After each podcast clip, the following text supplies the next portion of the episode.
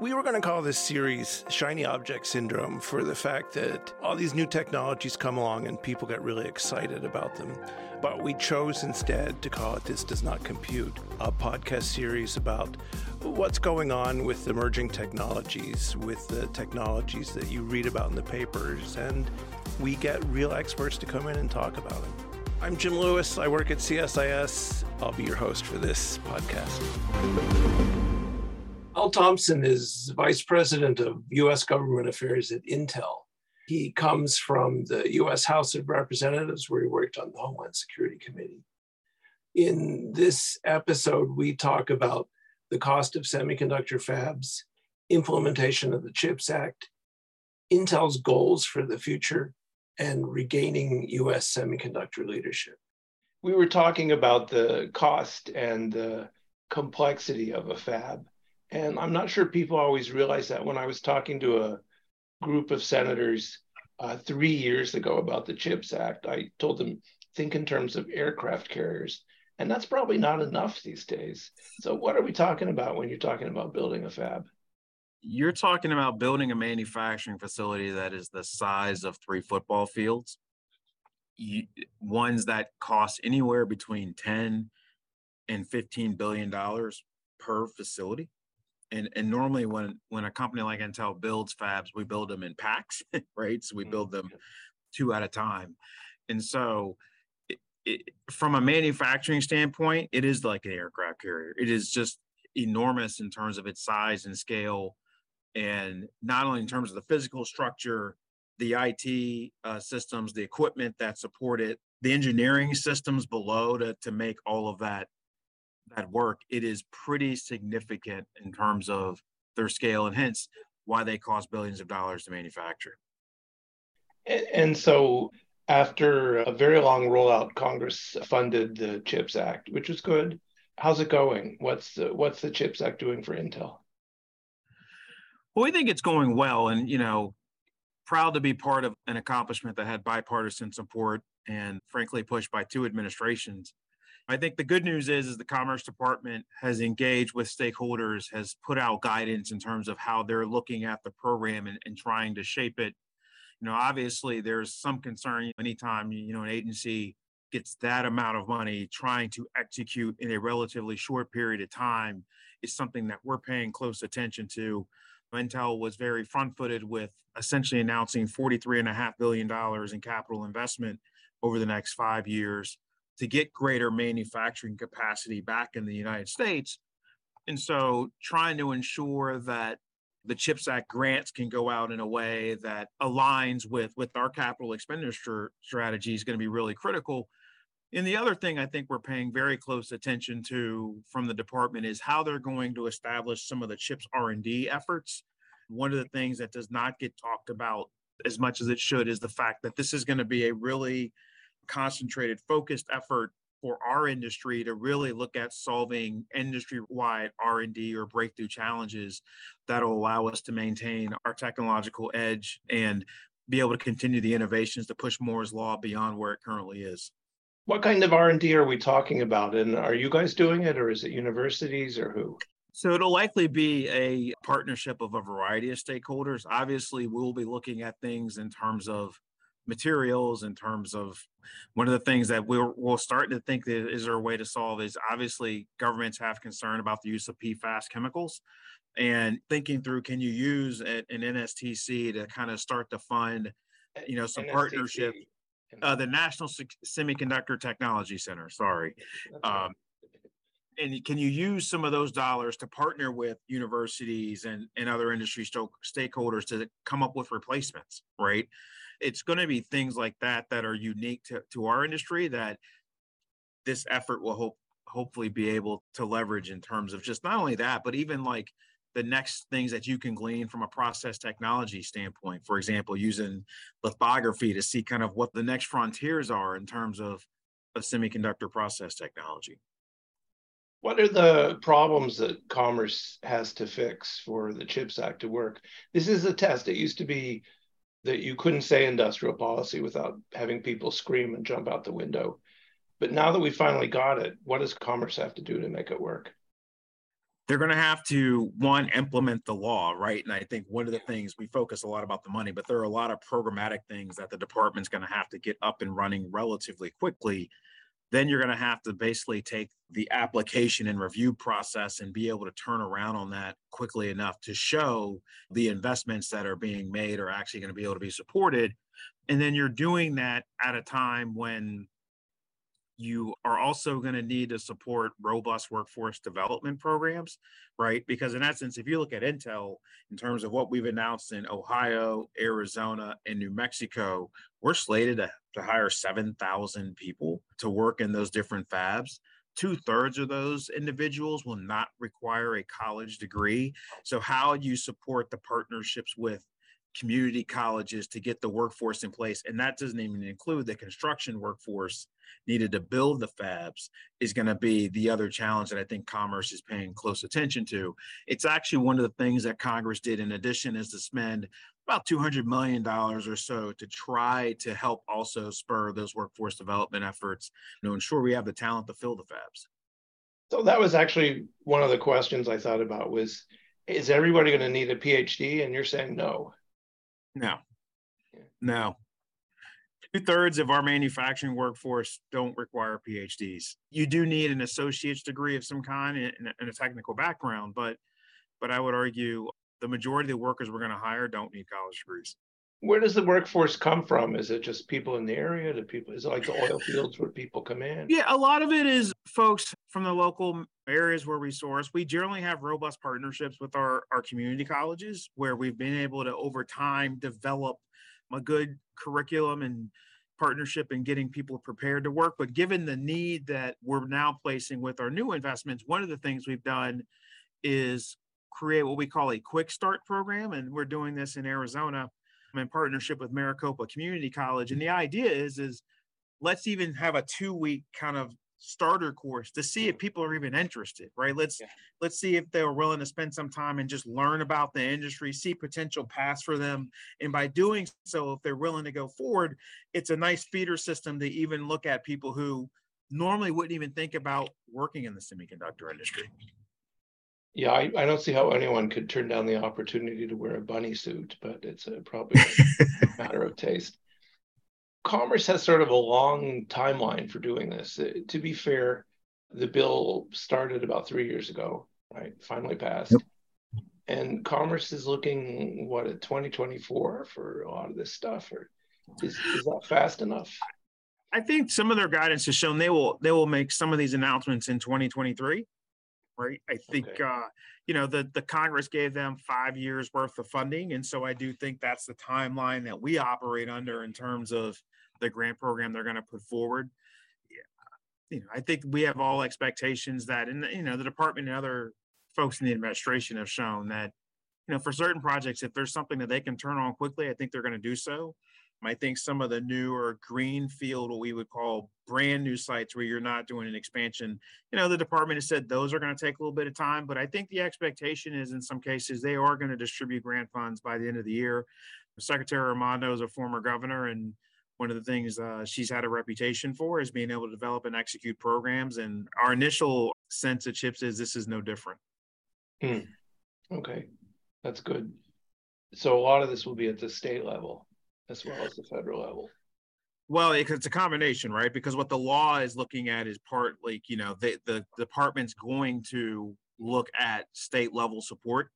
Fortunately for us in the in the in our manufacturing sites, we do have good state support, particularly if you look at a state like Ohio, it really did not have a semiconductor industry. And credit to the DeWine administration for really working with the state legislature there to get something in place that will give us a really good competitive package as it relates to chips. But we've had the same support in Arizona and New Mexico as well. And look, I think the reason for this is is that there's been a strong recognition over the last couple of years, particularly highlighted by some of the supply chain challenges that COVID brought about, mm. that semiconductors are truly an essential technology. And the value of that technology right now is priceless in terms of our ability to live in this modern society. And so it's very clear that I think governments understand not only that for that fundamental principle of the need to have this on American soil, but also that they play a role in, in creating a competitive environment to land those investments given the significant benefits that come with them. So maybe you could describe for us Intel's supply chain because you guys are really a global company.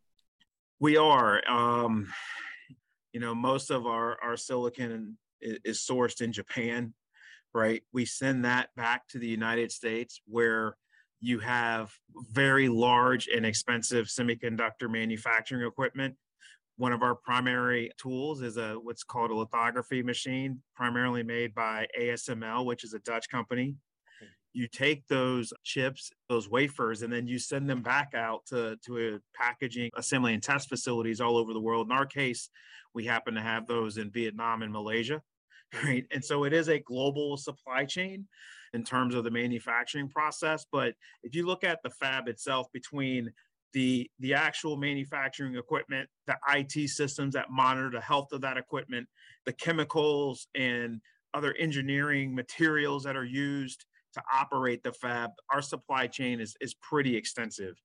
If you look at a state like Oregon, where we've been for 40 years, where we do R&D and manufacturing, we have over 500 suppliers why do you think the U.S. lost share uh, when it comes to fabs? Uh, if you've got a, a, big supply chain, it's global, but the thing that people have focused on maybe a little too much is share of fabs. Why did the U.S. fall behind, and is that really a problem?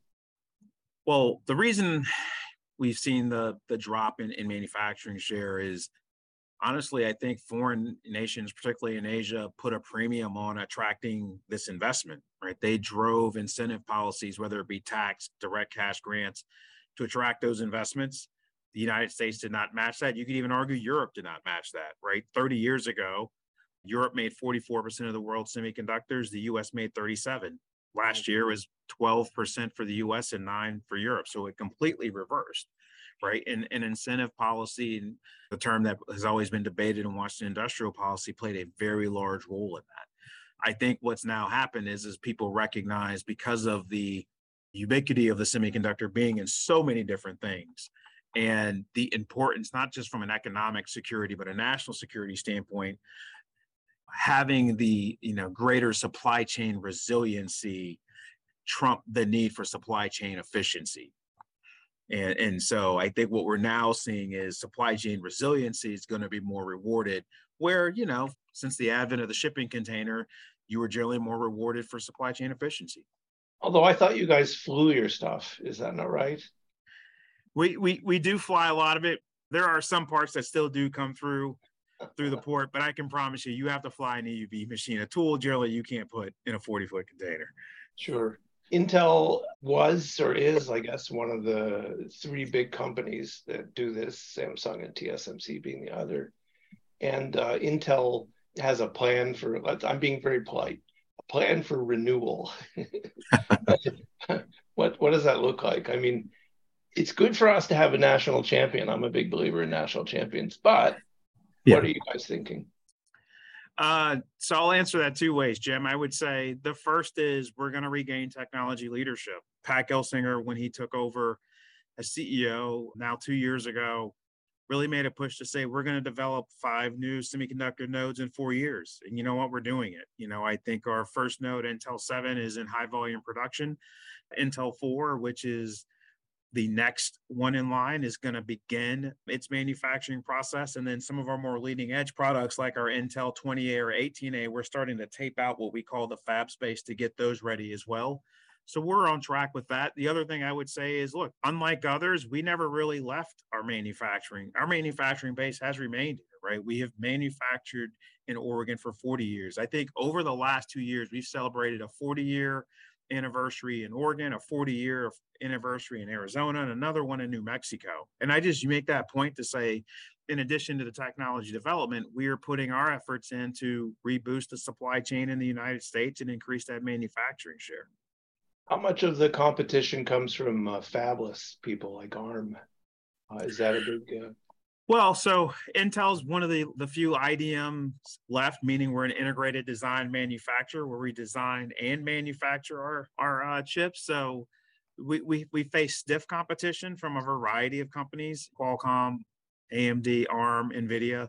That's why I think that the premium on regaining that technology leadership and having products that can compete are really important. We just had a big one in the in the data center space, you know, what we call our Sapphire Rapid product that we just released. And so we recognize that where the competition is. And look, at the end of the day, the, you know, the per industry projections show that semiconductors will be a trillion dollar market over the next 10 to 15 years as everything continues to become more digital. And so I think we are laser focused on regaining that leadership. And I feel pretty confident that five years from now, we'll be able to take the Pepsi challenge with anybody in terms of the quality and, and capability of our products.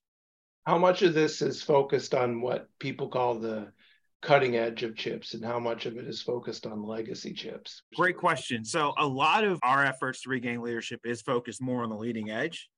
But you know, we're also recognizing that one of the things that that Pat has announced that, that that is a key part of our future is we're going to become a foundry, right? Meaning we're going to be a pure manufacturer similar to a TSMC. One of the things we're looking at doing, it's public knowledge, we're looking to purchase Tower Semiconductor. They generally tend to make more legacy semiconductors. So, you know, if that's successful, we'll not only have the leading edge, we'll be able to also offer products, you know, as it relates to more legacy chips too. And, you know, one of the things that I've now learned, and I think the public's now learning, is all chips aren't created equal. In some ways, you know, the things that have created the shortage were much more tied to autos and medical devices, and those tend to be our older chips. So we're going to be able to, I think, have the whole spectrum to be able to provide end to end from from legacy to leading edge. I was never a big believer in the chip shortage, and some of that was because a friend of mine is a wholesaler, and so I know what uh, I, I know what the car companies did. But and I also never was too worried about glut because the demand is always there. So right, you can you can make a prediction. Chip shortage over. I think in some parts it is, but the expectation is I do think on some of the more legacy chips, it was still going to persist for about another year or so. You could argue the demand fluctuations in the last two years have been pretty dramatic. Mm-hmm. So I'll just give you an example. I mean, when I when I joined Intel now almost two and a half years ago, there is a 10 and a half year high for PC demand. Mm-hmm. Right. Yeah. And so now what we're managing is, you know, the challenge of some of that's a drop off because, you know, we're now at a point where all of the technology people needed to work or educate themselves remotely, they have. Yeah. Right. And so it's it's been pretty wild from from that standpoint but at the end of the day like a couple of things happened right i mean there was going to be some projected of a small shortage pre-covid because more things are becoming digital you need to produce more chips the industry has spent a lot on r&d and design not necessarily on manufacturing and and then what happened is covid just accelerated that like hmm. like four times as much to where now you had to ramp very quickly to try to try to get that production. So i would say it's a mixed bag depending on what kind of chip you produce but but at the end of the day the expectation is over time demand's not going to completely slow down and you're going to need more production. Just one small example the auto chips was such a focus in washington so right now semiconductors comprise of about 4% of a car in 2025 by, that by number yeah. uh, by value that's right it goes to 12% by the end of the decade it goes to 20 mm-hmm. right? And so that's just the automobile. That's not going to change whether it be PCs, your TVs, as everything becomes more digital and connected. And so while things are a little challenging now, the the long term shows that that the need to, to produce more chips is going to grow, which means you need a lot more manufacturing capacity than our industry has right now. Where does China fit into this? Because they have a couple companies that are pretty good you know, SMIC and and and Y what is it, YTMC, YMSC or something, Yangshi, whatever. Yeah. Mm-hmm. They have a couple strong companies, but they have a lot of people in this space and a lot of money. So how does China affect your calculations? Well, I think the way that they affect our calculations, we view them as a key market. We mm-hmm. view them as a large consumer of, of semiconductors. And we recognize, because I think this is what drove Congress to move on something like chips, that mm. it is a priority for China to increase its manufacturing share of semiconductors, and they're willing to make significant investments to make that happen. So competitively, it's one of the critical reasons or critical needs for chips. The CHIPS Act was to basically counterbalance that. But I think there's a strong expectation that they are going to continue to prioritize ways for them to be a player in the industry. I know that in some ways there's a strong, robust debate in Washington over the best way to deter that. We've lived through that in some ways through the chips debate and through other policies related to export controls.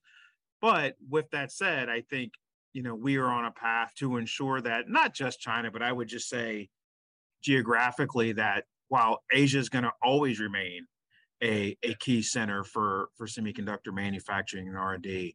I think Europe and the United States will, will hopefully boost their levels in a way where the supply chain is balanced and can withstand any kind of geopolitical disruptions. How important is China to you guys as a market? I mean, where does it fit in? Uh, the, it's it's a your, go ahead. Yeah. When yeah, go ahead. CEO here, he, he said it was about 20%. It's about 20 to 25% of our, our global revenue year to year. And it, it's a key market. I mean, it's one where obviously, as much like America in some ways, as you know, the world goes more digital, that means it also is going more digital in China. And the consumption of technology products will play a key role in us being able to provide key technology for that. Now, obviously, we don't do things uh, afoul of federal regulations or kind of current policy sure. as it relates to licensing and export controls. But it's a it's a key market, right? As a consumer, right? And yeah. and being able to support that is significant. And it's not the fact that China is just important. The revenue that we gain from access to the China market. It's what's used to pay for or help pay for the $43.5 billion of investment in manufacturing that we're doing in the United States and the 15 or so billion dollars that we spend on research and development in this country. So when I used to talk to the people at the White House about this, I always said that, you know, cutting off Huawei from 5G made a lot of sense because they were completely dependent, not just on you guys, but on other people. But that we should look for a way to preserve older generations. And that seems to be going away, you know, that the stuff that goes into 4G or 3G. What do you hmm. think of the recent changes on Huawei? Well, I, I, I think, look, I think we understand what the government's national security objectives were. And I think it's a key point in that, you know, one of the things that you know, we've articulated to um, both the Hill and the administration is you want to maintain, you know, the our government has leverage on their dependency on our products, right? And it allows policy like what as it relates to what happened with Huawei to, to be effective. You know, I think what's I think it's not completely gone right. I think if you look at the CHIPS Act and what what the administration and Congress did by basically putting some framework around what kind of investments would would be allowed going forward as a recipient of CHIPS Act, I think it does have a right balance of not allowing some ways China to to progress on in, in technology areas of concern to the U.S. government, while at the same time recognizing on some older nodes that don't really have a national security application that you still want to be able to serve and sell within that China market. You're so smooth that I think we've we've covered everything. Have we missed anything? What should we cover that we didn't talk about?